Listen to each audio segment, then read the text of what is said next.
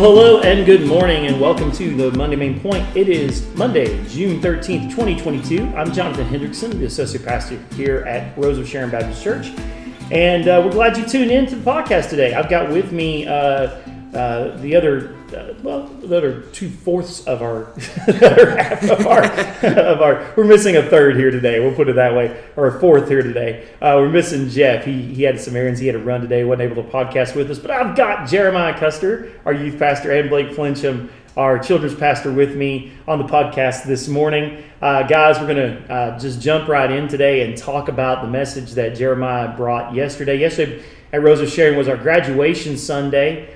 Jeremiah, I thought it was actually kind of funny because you said the, the whole thing of what I should be preaching is Jeremiah 29 11. And, and it was like, because, you know, you think about it, it's like gra- graduation Sunday, that is the passage. That's like the go to passage. It's like, well, you know, for I know the plans I have for you. And the truth of the matter is, guys, if I'm being really honest, I think sometimes we take that out of context. Oh yeah. Uh, Oh, yeah. I- I, I think Way I think there's I think there's I think there's a lot of graduation sermons that are preached around that message. I think there's a lot of messages that are preached around that or preached around that text rather.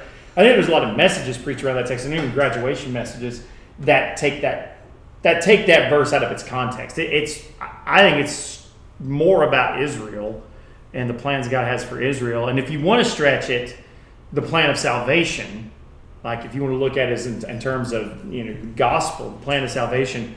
But the moment we start saying like really trying to narrow the scope on that verse, 29 Jeremiah 29 11, and make it about the individual, I think we do a disservice to the text. Yeah, you agree with me on that?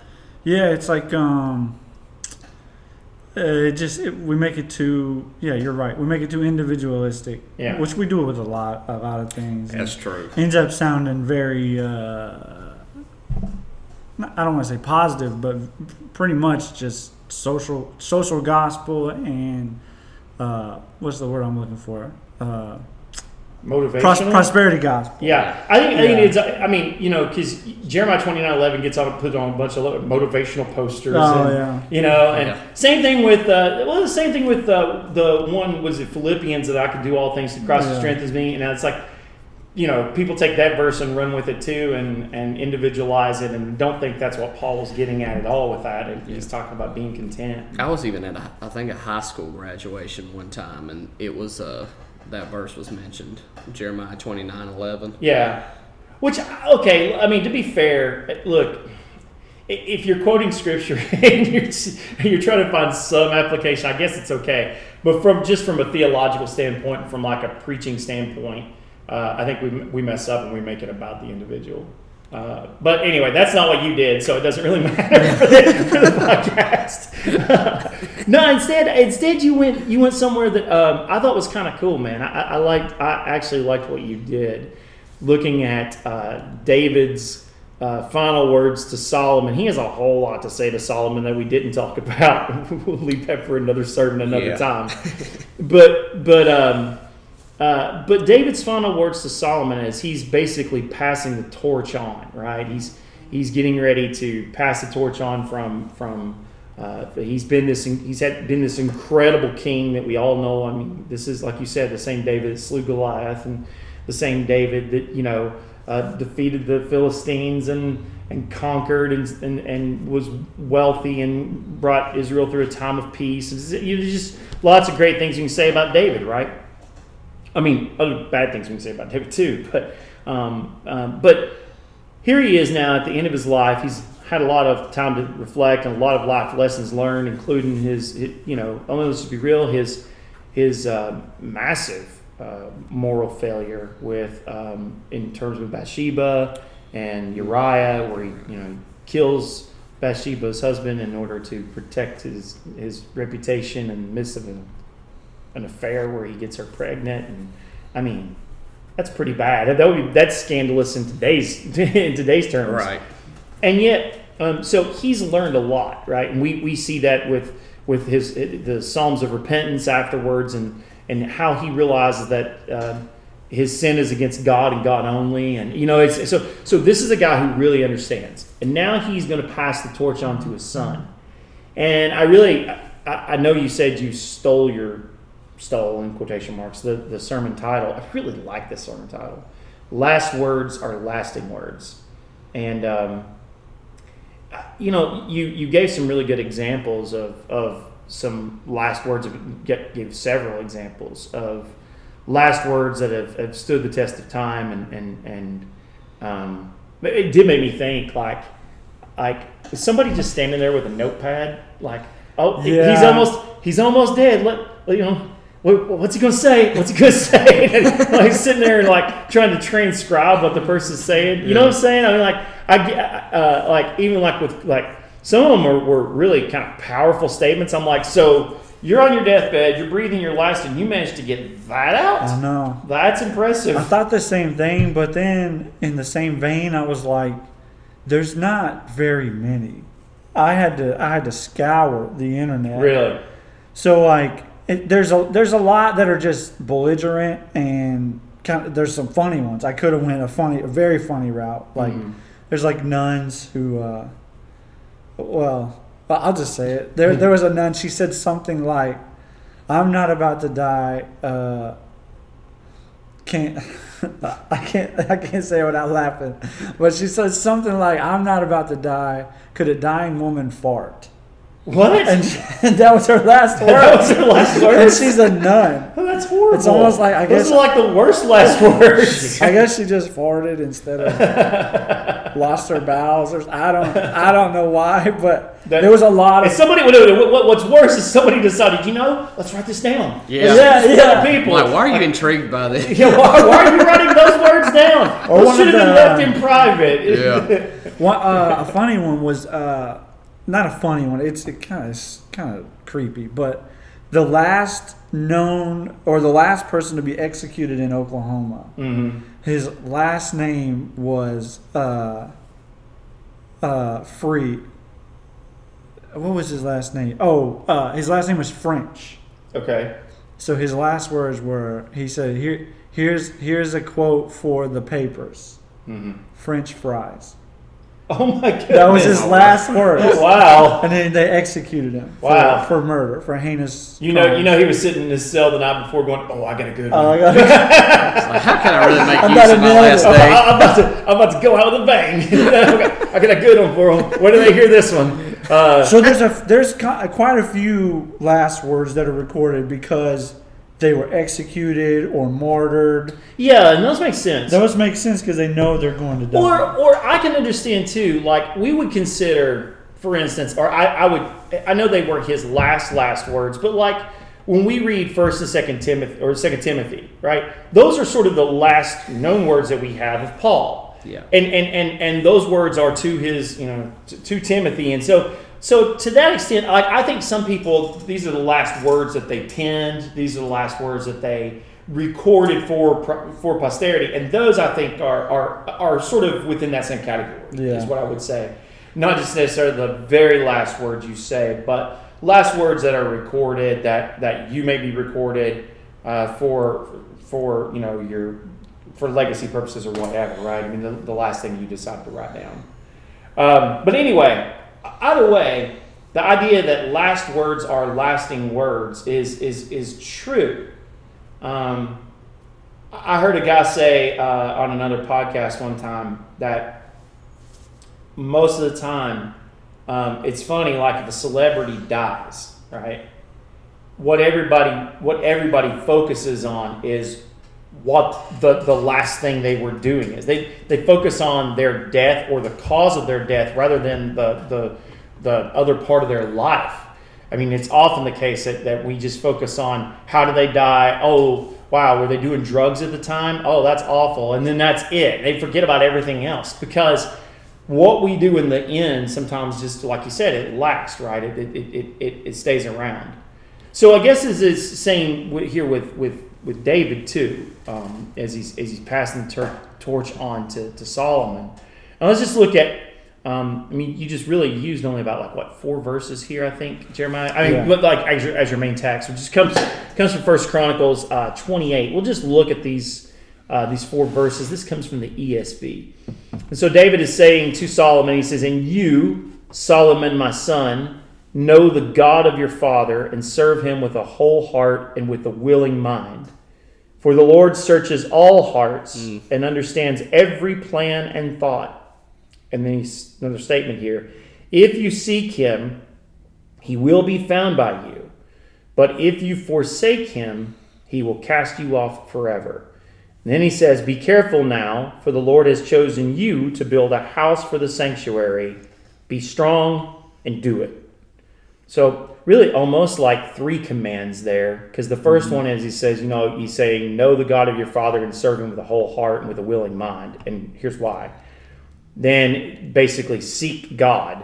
And then finally, um, do the things that he's told you to do. And then let's look at these other two verses because you skipped ahead from because you said I, and I remember you saying this yesterday that basically 11 to 11 through 19 he's describing exactly how to build this house because and he's got he's I didn't realize that I, um, I've read this before I don't know maybe it just kind of passed me over but David is basically saying look I've, I've set you up for success Mm-hmm. I've, I've here's everything here's the plans here are the resources And I didn't go into details, but uh, God Himself is talking to David earlier and says something like, because of the bloodshed, and that's why he can't build the temple. yeah yeah But he also tells David, because of the bloodshed and because uh, you've able to rout all of my enemies, Mm-hmm.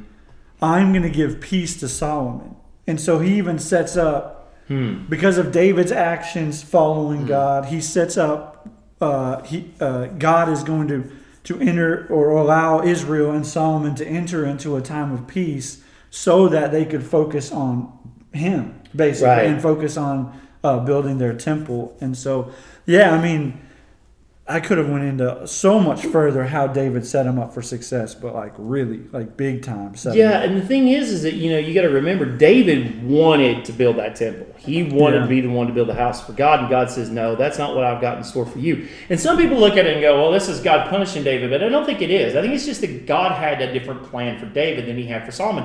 And what you just said sort of confirms that, right? Because like He's saying, because of the blood, because you've shed all this blood, you can't do this for me. But because you've shed all this blood, you've set your son up to do this for me. Um, you know, go ahead, Blood. I'm sorry.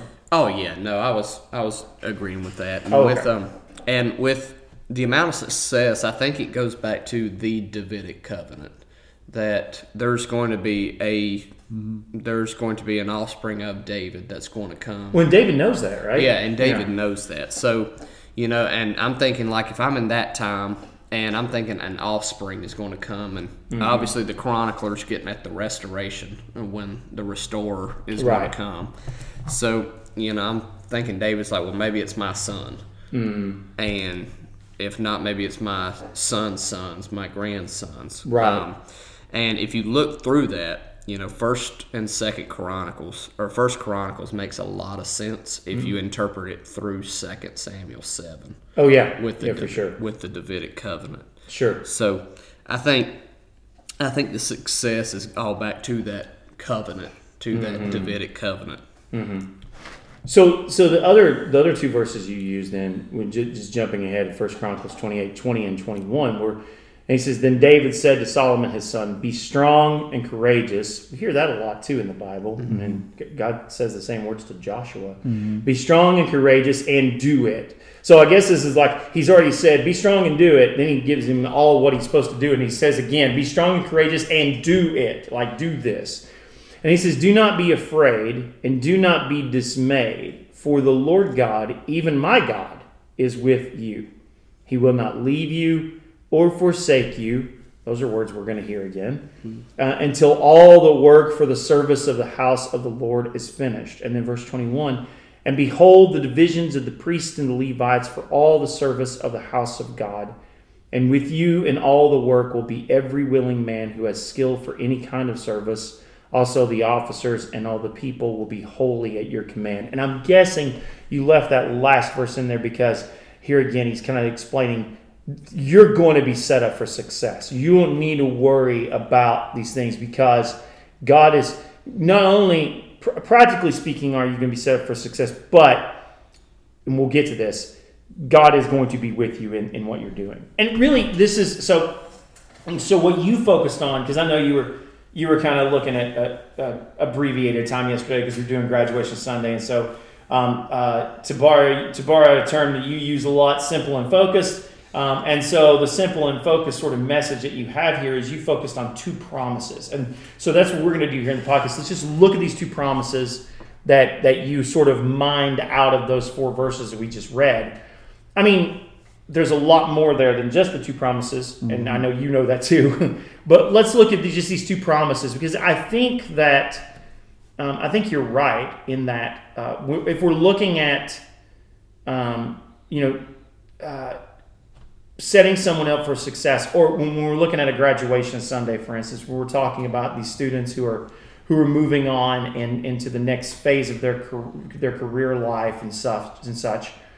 Um, what are some practical things right that to carry with them? What and not just for them but this is for everyone um, because and, and you i like that. I like that how, how you did that by the way. You kind of made this a broader a broader approach because what we're going to talk about here applies to those who are already christians those who are serving god uh, and have placed their faith and trust in christ and even those who have not because the first promise is that if you seek god you'll find god Yep. if you seek God, you'll find God, and that's what that's what he says to him. Um, he says, um, "If you seek Him, He will be found by you. But if you forsake Him, He will cast you off forever." And very clearly, there's. I mean, when we consider that in terms of the gospel, um, that's true, right? I mean, you, you pulled you pulled a, a couple of New Testament passages, Jeremiah, uh, uh, in regards to that. You know, Jesus saying, "Asking to be given to you, seek and you will find." And of course, later in Luke nineteen ten, for the Son of Man came to seek and to save the lost. And so it's very clear that God. Uh, I, I like how you put it that we're we're to seek him and if we seek him we will find him. I love the hide and seek analogy. That's that's great. I, I thought i thought that was brilliant.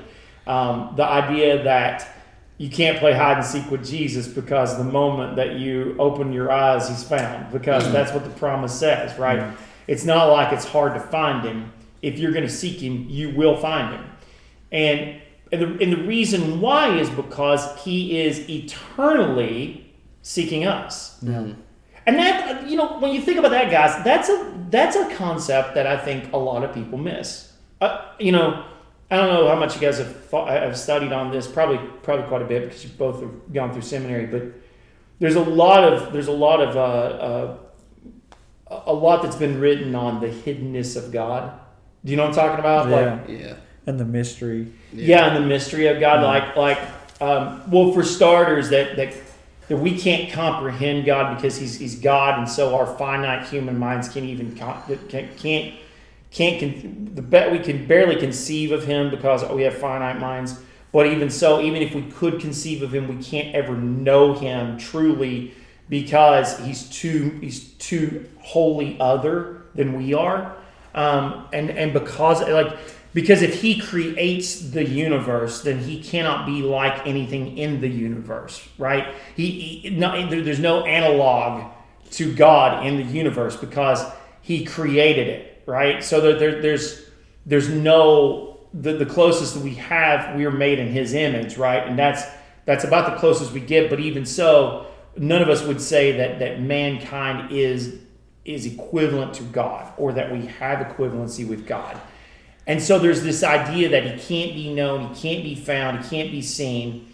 Um, and I want to push back on that. I know you guys do. I mean, what would you say to someone who says that? That like God's so wholly other, so totally different from humans that we can't know him. Well, I think obviously that's the beauty of the incarnation with Mm-hmm. Christ is that you know Jesus left his omnipresence, his uh, his um, heavenly riches. Um, that Greek word there's that kenosis. He emptied himself up, Mm-hmm. and he came and he lived as a man, like no different than you and I with our physical bodies Right. and he came and dwelt among us. It, in uh, John, it says that the um, the Word became flesh, and that's a uh, that's a powerful statement right there. How that happened, you know, I think you know it's a that might be a little bit of a mystery, but um, but We could talk about that all day. Oh, yeah, I think it's, I think it's really complicated, Yeah. I think. But But he did come, and even in Hebrews it says we have a great high priest, Jesus, who is able to uh, sympathize with our weaknesses, and Right. like because he experienced that, he experienced a lot of sorrow. He knows, you know, what we go through, and um, he obviously we couldn't like get to God, so he comes to us, and he reveals himself in a way that we understand. Right. And I don't want to be like, you know, like us centered, individualistic, but he came because, you know, we are blinded. Yeah. Because, um, because like in Psalm 53, and I think it's reiterated like in Psalm 14, I think. It's like no one seeks after God and this. So, but I like what you say. He is the one who is seeking after us Yeah. and yeah. that comes with the incarnation and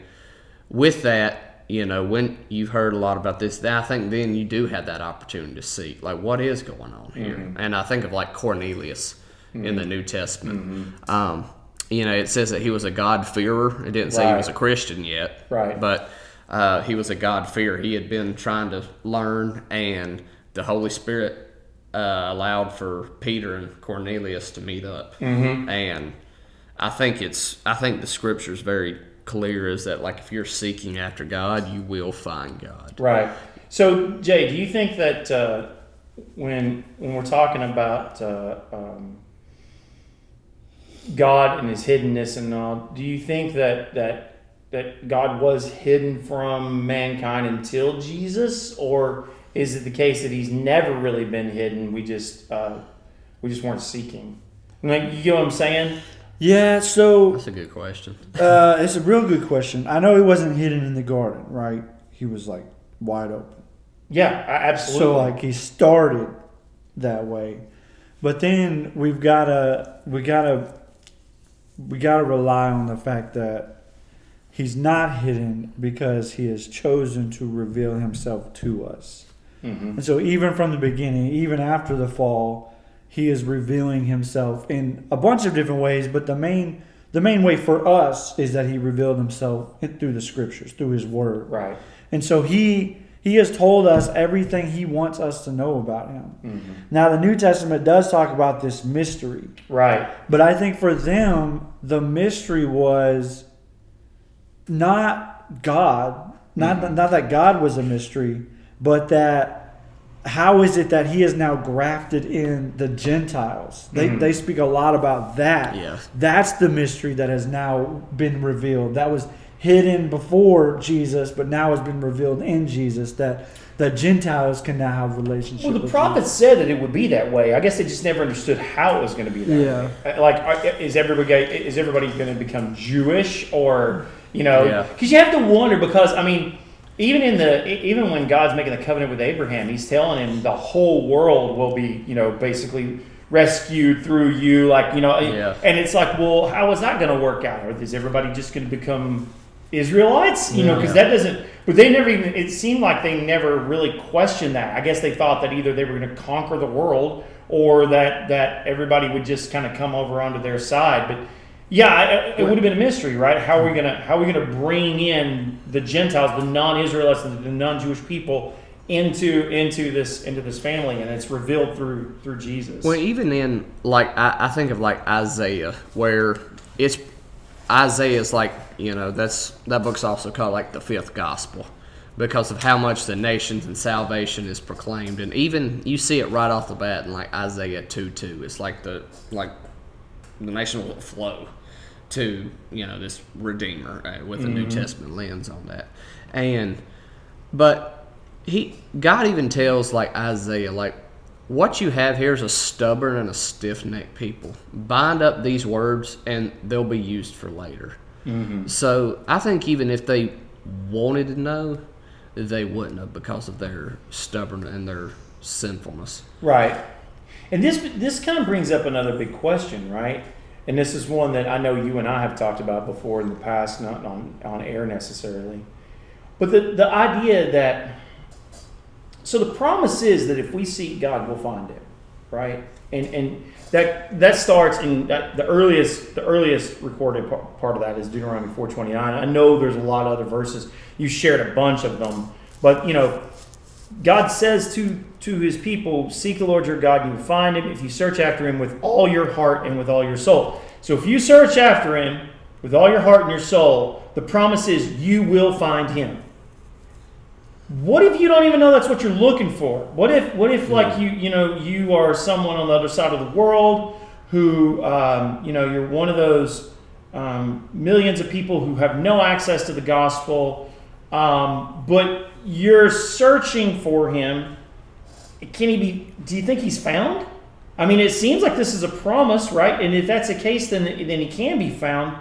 Um, I mean, is is this the answer to the question everybody gives of what about the guy in Zimbabwe that's never heard of Jesus and he dies? Is he is he automatically you know you know what I'm saying? I mean, it's like is he automatically saved because he he's ignorant, he didn't know any better, or or you know? And I know our answer is the Bible does is the Bible just simply doesn't give any any uh it doesn't give us any uh, like excuse to, to not go and tell that guy, right? Because it doesn't seem like the Bible's pretty clear. The only way to to God is through Jesus Christ and through the gospel. If that's the case, then the gospel must go to these people. But what if someone's seeking God, but they don't have access to the gospel? What what then? What do you, what do you, mm. what do you think, Jeremiah? Yeah, because this is a question people ask. Yeah, this is probably the most relevant when it comes to like for non Christians. What does this look like? Um, and when, especially because our worldview, we're on we're, we're on the 2020 side of understanding the world, and we have access to a lot more knowledge and people groups and mm-hmm. countries, and who has access to churches and Christians, and so we're just thinking logically, like, okay, well, what about for me, always growing up, I always I was like, well, what about the American Indians, like the ones who were here before us? Right. Yeah. Who I had always heard that they were uh, pantheistic uh, or maybe pan- pantheistic, depending mm-hmm. on how you want to look at mm-hmm. that, and they're just kind of all about nature and that God is right. everywhere, and that. Uh, uh, Mother Nature is kind of in everything, and mm-hmm. just those types of religions and, and thoughts um, but I really believe, I really do, I believe that if someone is truly seeking God, He will reveal Himself to them. Mm-hmm. The main way He reveals Himself to us is through the Scriptures. Yes. But then we got to ask the question what about someone who doesn't have access to the Scriptures? Right. Well, then the, the other way is that He sends Mm-hmm. I think I think people seek and God sends. Yeah, yeah, I, I really so do. Right. Because like, like it's it's it. You could you could pull it out of the text. I know I didn't like do exposition of the text, but like I, I find it interesting that David says, "Look, uh, God is He's never going to leave you or forsake you." Mm-hmm. And I mm-hmm. know that's the second part, but then He gives this list of people who are going to help Him, mm-hmm. and it's like well, if I have you, God, why do I need others? Mm-hmm. And and I think God all throughout the scriptures is saying that is me working. I've uh, sent yeah. others to help you. Right. I've sent others to be my hands and feet, and that's something that happens. It's uh, definitely clear in the New Testament, but it happens even in the Old Testament. Well, yeah. he when, sent prophets. He sent priests. He sent. Right. He called out people. I mean, people. You like Moses. You would look at Moses and be like, "All right, he's a lost cause." But God called him out, raised him up, gave him a, a mouthpiece, mm-hmm. and sent him to do his, his work. Right. we would say it was God who did it. But if you're being super critical, you're like, no, Moses did all that. Right? No, God did it, but God did it using Moses. Moses. Yeah. When, like in Romans 10, where it's uh, Paul's writing, How beautiful are the feet of those who preach the good news, he's actually mm-hmm. quoting an Old Testament yeah. passage there. Yeah, so that's not like a like you were saying, it's not like a New Testament like different time or anything like that, but that's been the plan how God uses how God works is through people. Yeah. Um, he doesn't ha- have to need to, but he wants to.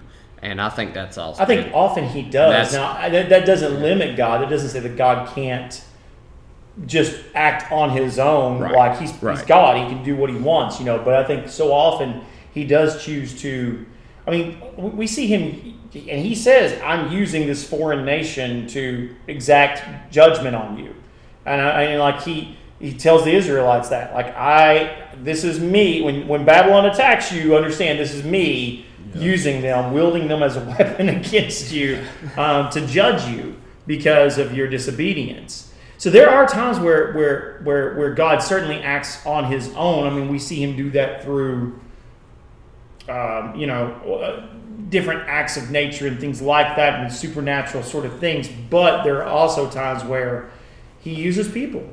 You know, um, certainly, like you, you could look at the plagues, and, and Moses isn't the one that brings those plagues. That's clearly God. And God says, It will be my hand that does this. Yeah. It's my hand that does this. And I think of Habakkuk too. You know, he's like, "What in the world's going on here?" And and, Mm. and uh, God's using this foreign country that's going to come in. I Right. think it's the Assyrians. if Right. I'm not mistaken. But I think I think it's funny because I, actually think these two things could sort of tie together. What we're talking about here um, with two promises, because you mentioned that God sometimes the way that God is found is through these other people, right? He's found because He uses other people. Um, if you seek me, you will find me. I, I'll send a messenger to you. You know, I'll, if you're seeking me, I'll, I'll, I'll send someone. And and um, and then, like you mentioned, there are times where we're like, well, okay, uh, you know, did, uh, is is this God? Is this is this you know is this God? Is this not God? And I'm, I was thinking about that joke that, that, that everybody tells about the, the guy who's in the middle of a of a rising flood and he climbs on top of his roof, right? And and uh, and and he's like praying to God, God send God send help, send send me help. And someone shows up, and, or you know, God help me, basically. saying. And and and someone shows up and with a rowboat, and they're like, "Hey, we got a rowboat here. Just jump in." He's like, "No, no, no. God's gonna rescue me. God's gonna rescue me." And and then like you know, somebody else shows up, like a helicopter shows up, and they're like, "Jump on!" And you know, the, the water's getting too high. You you need to jump on here. And he said, "No, no, no. I've prayed, and God's gonna rescue me. God's gonna be the one to rescue me." Like, okay, you know, and you know, so these different forms of rescue show up, and eventually the guy just drowns. And he goes to heaven. He's like, God, why in the world didn't you rescue me? I was praying. He's like, Well, I sent you a boat and a helicopter. What else do you want me to do? Right? So it's like, you know, that was me working. That was me doing that. And and so, um, you know, I, I think so often we and we do the same thing in terms of God's will too. And, and, and that gets to your second point, Jeremiah, uh, which is that um, the second promise: if you follow God, He will never leave you. And this gets into the what I think is the will of God, right? Like, what is God's will for my life? Uh, is it this nebulous thing? Um, do, and, and, and it goes, you know, is uh, when I think it's funny because, uh, for starters, I think that sometimes we have people in our lives who God is using to sort of mold us and shape us and direct us into what He wants us to do, which is to follow Him and to serve Him, right? And and the whole time we're like, is this God? Is that God? Is this is this what God wants me to do? Like, and the whole time God's like, look, no, what I want you to do, what my will is, is for you to follow me. Mm-hmm. And then like, I'm using these people to help make you a better follower, right? Um, and so I, I think that that has a whole lot to do with it. But let's talk a little bit about the will of God here, and also the idea that if you follow God, He'll never leave you. Yeah.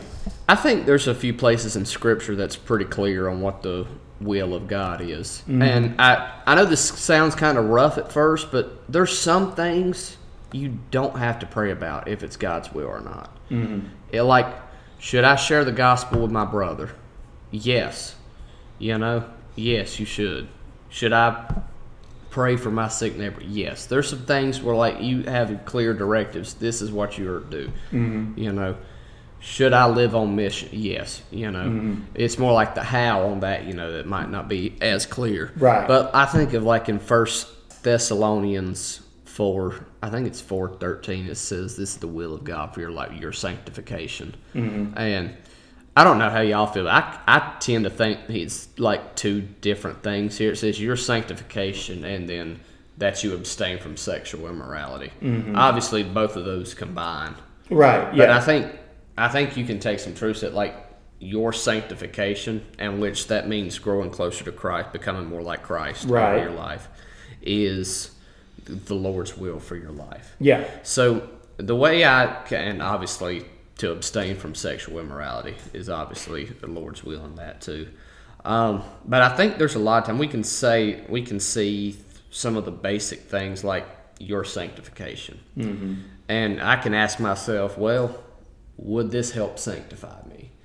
And if the question's no, then it's probably not the Lord's will, because it's pretty clear that the Lord's will for my is my sanctification. How that looks like, you know, that can be kind of tougher to you know a little bit tougher to discern. You know, like. Uh, you know, I'm thinking about grad son in youth camp this week. Obviously, a big question is is this relate you know is this girlfriend is this boyfriend mm-hmm. god's will for my life mm-hmm.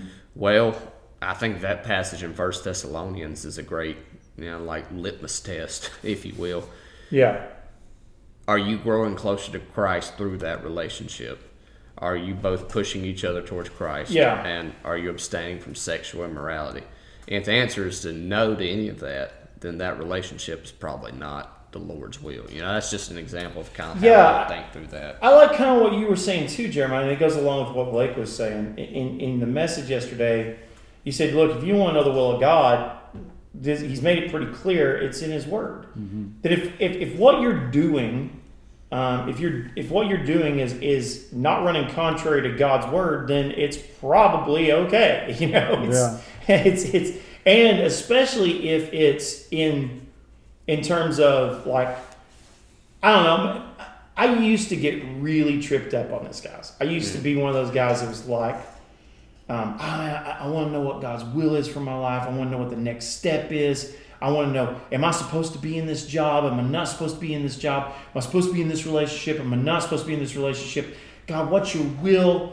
And um, as I grew older, I have determined that I think that those are questions that are, it's not that you can't pray about them and ask, okay, God, is this okay? Is, this what you want from me?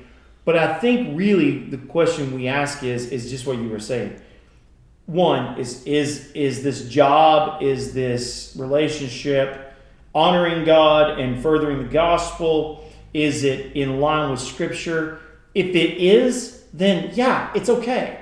But i, I think i think the thing i don't think we need to try and this gets to that whole idea jeremiah of is there just one plan for my life? One one person that i'm supposed to be with for instance right the, the, the idea of, of, of a soulmate, right? Because there's a lot of people who have this notion that there's one plan, one right way, and our job as, as, as followers of God and Christians is to find that, right? We have to mine that and try and figure out. And if you if you and if you do anything less than that, you're gonna you're not gonna have a satisfactory life. You're not gonna be in God's will. Um, you're going to be you're going to be doing things that are contrary to God's will because you didn't you didn't marry the right person. You didn't uh, take the right job. And I think there's people who really sweat and toil and and worry and, and, are, and are anxious over questions like that. And I think they're the wrong questions. Yeah, and this is a this is a whole nother sermon, which I'd actually like to preach maybe in the future, but um, it's tough, right? Because, like, even in our text, right, we've already said it. It seems like there's a separate plan for David mm-hmm. than there is for Solomon. And so when you look at that, you're looking at the logical question for us really is mm-hmm. to be like, all right, well, I got to find my plan. Right.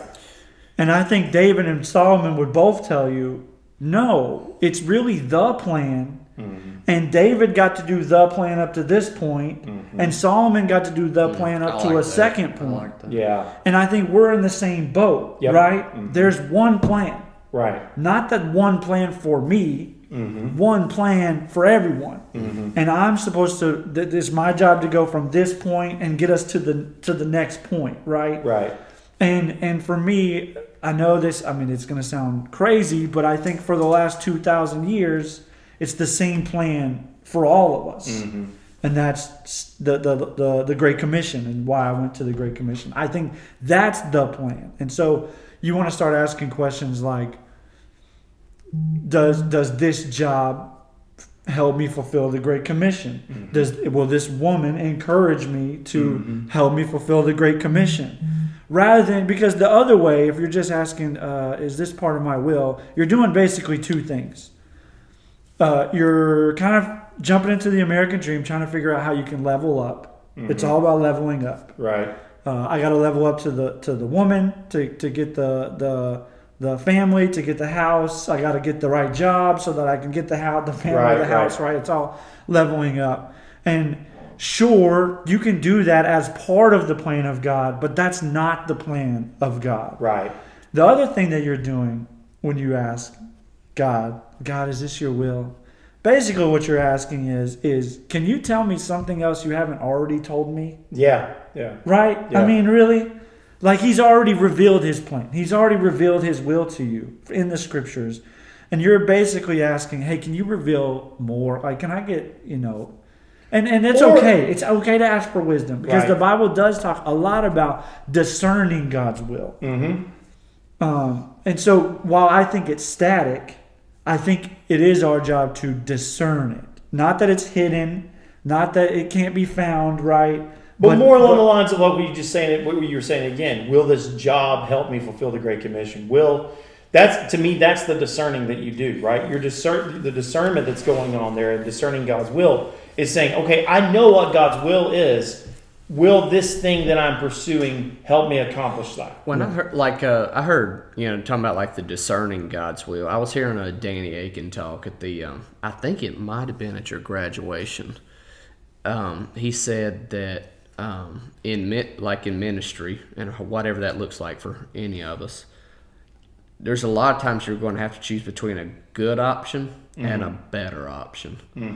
And I think when it gets to scenarios like that, that's when it's really hard to discern, and where the need to ask for wisdom comes in. Yeah. Because there's a, I mean, I can, we can do a lot of good things for the ministry of the Lord, but or is it always the better thing? Mm-hmm. You know, so I think you know, I think there's a, I think there's a balance in that, and trying to find, trying to discern what the Yeah. God, what God's will. But you is. think about it, man. If you if if somebody took that approach and said, okay, there is just one plan, right? How much pressure does that take off of the individual? Bro, I've been trying to say that forever. Like, Right. it's so relaxing. It's like, because I think we put so much pressure on ourselves to discern. Yeah. But what does God want me to do? Am I supposed to marry this girl?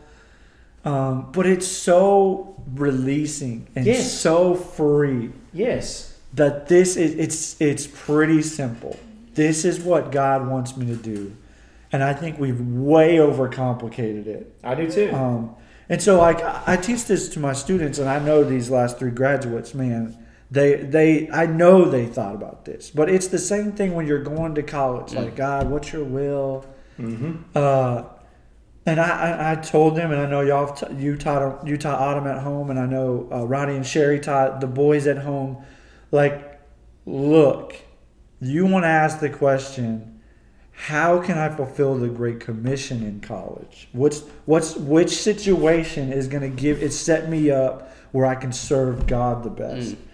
And um, I mean, if that means you go to Harvard, if that means you go to Durham Tech, like Mm-hmm. it- I mean, it doesn't matter. Like in the kingdom, it's all about. It's just the one thing. It's the one simple, focused thing of the Great Commission. When like I heard going to the so- college thing, you know, I heard it was more of a, like a secular talk of you shouldn't ask like where to go to college, but why to go to college. And obviously, it wasn't talking about like Christianity there, but I think you can apply that same question to Christianity. Like, I think our first question shouldn't necessarily be where what we're going to, but why should we? And like you said, to fulfill the Great Commission.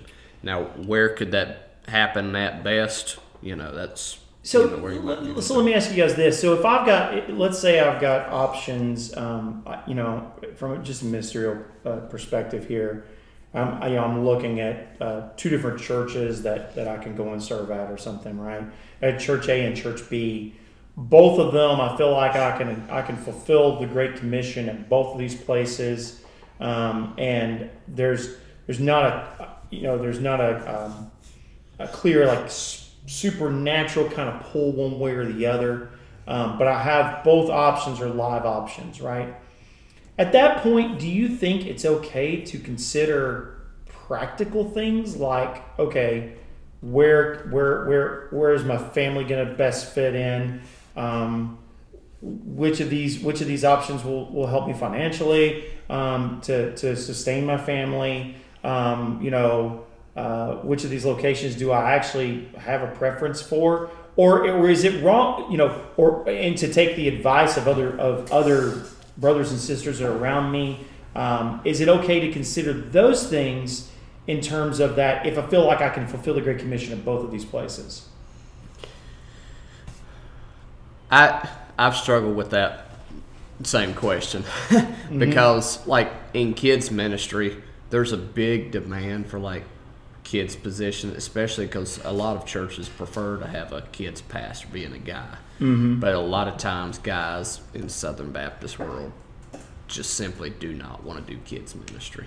Right. So I've, you know, I've had a couple churches, you know, reach out and this, and you can serve the Great Commission anywhere, but practicality, I think, I have, for me personally, I've considered those practical reasons in that mm-hmm. because, like, for at this point in my life, I do feel like it's the Lord's will for me to study at Southeastern Seminary, mm-hmm. to train more in righteousness and to know more about the Lord and let that, you know, sanctify me more. And I, I think the best way to do that is on campus, mm-hmm. have being in on campus classes. Mm-hmm.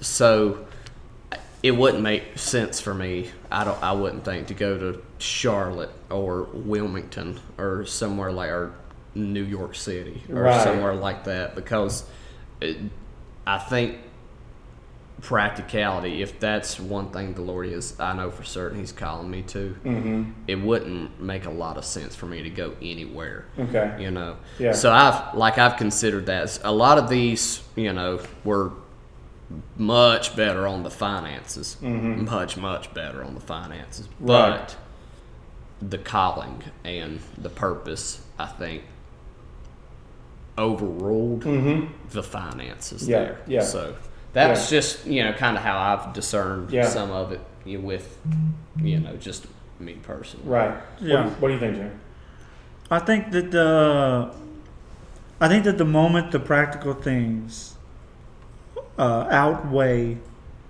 the purpose, mm-hmm. then you have a problem. right But like I said, we want to we we I preach that this is freeing. This is this is not a restrictive thing. This is a freeing thing, meaning that if you have two great options mm-hmm. and your per your the, the, the, the real goal is the purpose and not the prac- practicality, Mm-hmm. then you could legitimately choose both and still be in the plan of God. yeah that Right. But at the moment that, for instance, the paycheck outweighs the purpose, you Right. you're you're you're no longer in the will of God. Right So so I don't. I, I think it's smart to look at the practical. Like, where's my where's my wife gonna work, or how uh, where are my kids gonna go to school, or uh, so if we're moving, uh, where are my kids gonna go to school? Uh, am I gonna have to get a second job? Do, those are just smart things to ask. mm-hmm. But that's not the purpose restricting you. It's just that those things can't. I don't think those things should outweigh or overcome the purpose. right Um, because in that point, you've made the purpose just too complicated. And I think it's not. It's not meant to restrict. It's meant to expand and to free you up. to, Right. Hey, you can serve. You can serve whether you're in Africa or you can serve whether you're in Durham. mm-hmm. Like, I do think that people are maybe called to specific areas. I really, I really think that, and God makes that thing pretty that pretty clear. And that's what I meant by like, uh, you know, sometimes sometimes it's the best word I know, I know to use here is a supernatural, excuse me, a, a spirit, like a spirit. There's a clear calling of the spirit. You know, Yeah. you sort of know. Okay, I know that all practical all practical things are telling me this is not the way to go, but the Spirit is saying go here. Oh yeah. And, and, and that's that's different. But I'm saying like I've had guys, you know, I've had guys call me up for advice before, uh, former students of mine call me up for advice and say, "Man, I'm thinking about this job, and I'm just not sure if it's the right one or not. I don't know if this is God's will for my life." And I'm like, "Can you serve God there? Can you serve the Great Commission there? Um, are you are you able to do that?" And he's like, "Well, yeah, okay. Well, then you can, yeah, take the job. You know, if you if you think that you can serve the God and and, and, and pursue the Great Commission there, then yes, that's that's fine. Do it. Yeah. You know, um, if you know if the only I'm like you, if the only reason you're taking it is like, oh wow, that's got a fat paycheck attached to it, then yeah, that's a problem, right? Because then if you're, you're not looking at the reason why you're actually going uh, and, and weighing that in in to first, then yeah, you've got you've got issues. But I, I'm like you. I just think, it, and I think this applies, and not just in terms of jobs. I think this applies. My wife doesn't like it when I say this, but I think this applies in terms of relationships. Not once you're married. Don't get me wrong. once you're married, I actually, I actually say it all the time. I, um, I don't think my wife was my soulmate. I think she became a soulmate to me. She is my soulmate now. Um, there's no doubt about that but my wife became that as we committed to one another right and and uh but i think that that you know could i have could i have married someone else if if circumstances were different and would i still be in god's will and i think the answer to that is yes and yes christina will be upset with me for saying that but but it's the truth i mean Yeah. i i think i think we we limit ourselves because we have this idea this sort of almost romantic idea in Yeah. some ways very western idea that there is only one path and we have to find the right path Yeah, and I, I like what you were saying too. It is important though to look, you know, and like like specific call and some of the practical in that too, mm-hmm. because yes, like if person A and person B get married, I think obviously the Lord's will is for them to stay together and Sure. to fulfill the Great Commission, be faithful to one another. and i'm not saying you should just go and marry Right, whoever. right, i don't think that works Right, either. because I, think yeah, the, there is a point you do need to be kind of like strategic if you because like if you can't get along with somebody, yeah there's you don't you have no business getting probably married. not the best thing to get married, you know. Um, yeah. So and Yeah. like the same with like ministry. Like for me personally, Mm-hmm. I don't think it's the best thing in the world if I go be a missionary in a foreign country somewhere because Mm-hmm. I don't I don't learn language very well. Mm-hmm. Uh, learning cultures is tough. For different cultural things, it's tough. I, I don't know that I'm wired to be a missionary somewhere. I mean, I'm from Dobson, North Carolina, forever. you know, Right. but uh, you know, but kids ministry, you know, I feel like that's what the Lord specifically has for my life. Yeah, and I, So- I think there are some who are called to career missions Yeah. and things like that. But I think everybody should be on mission. Right. I like what Danny Akin says uh, about that. Like he says, don't don't ever pray whether you should go, but pray whether you should stay. Um, you know, like why should I not? Instead of praying, uh, you know, when a mission opportunity comes available, like you know, to go to Guatemala or you know, um, I, I've got a chance to go to Armenia. Don't pray, God, should I go to Armenia? Go, God, should I stay away from Armenia? You know, should I not go? To, to- you know, it's more like, why should I? Why should I stay? As opposed to why should I go? Because there's always a call to go, um, and so the question is whether or not God would have you to, to stay and give you a reason for, for staying. So, yeah, this is a good discussion. I know it's a little off topic from what you went into, but not entirely. I don't think Jeremiah, because I think at the end of the day, that promise that that God is going to be with you. Uh, if you follow God, He'll never leave you. Is is is really it's all about His discerning His will and finding His will, and um, you know and and I think the sort of practical side of that and the side that I don't think you got a chance to explore yesterday is what we just talked about in terms of in terms of His will for our lives. And so hopefully this has been a fruitful discussion for you guys who are tuning in and listening today. Um, we're gonna cut this one a little bit shorter than normal. Um, uh, and I know Jeff's not here. Jeff will be preaching the next message on Sunday. He's been preaching sort of a Father's Day message, talking about uh, from Proverbs. Uh, hold on a second, I've got it right here. Um, Proverbs one it? It's clo- uh, close. Hold on, hold on. Where's that? It's Proverbs one eight. There it is. Okay. My son, hear the instruction of your father, and do not forsake the law of your mother. So that's where he's going to go. I think he's going to talk about hearing the instruction of your father. uh, and sort of a Father's Day sort of message. We'll talk more about that on the following Monday. Uh, or Wednesday, just depends. I'm not, I'm not sure exactly what things are going to look like next week. VBS week. It's, it is VBS week. We're going to be very busy here at Rose of Sharon trying to prepare for Vacation Bible School, and so we'll we'll see we'll see where things land uh, next week. But that's next week. Um, all right, so that's going to do it for today. Thank you so much for tuning in. Uh, if you have any questions or anything you want to toss in about the will of God or or about uh, the promises we've talked about today on the podcast, uh, we'd love to hear your thoughts. You can email us at rosbcpastors, plural, at gmail.com, and we would be glad to hear from you. Well, that's going to do it for today. We'll wrap it up here. Thanks for joining us, and we'll see you on the next one. So long.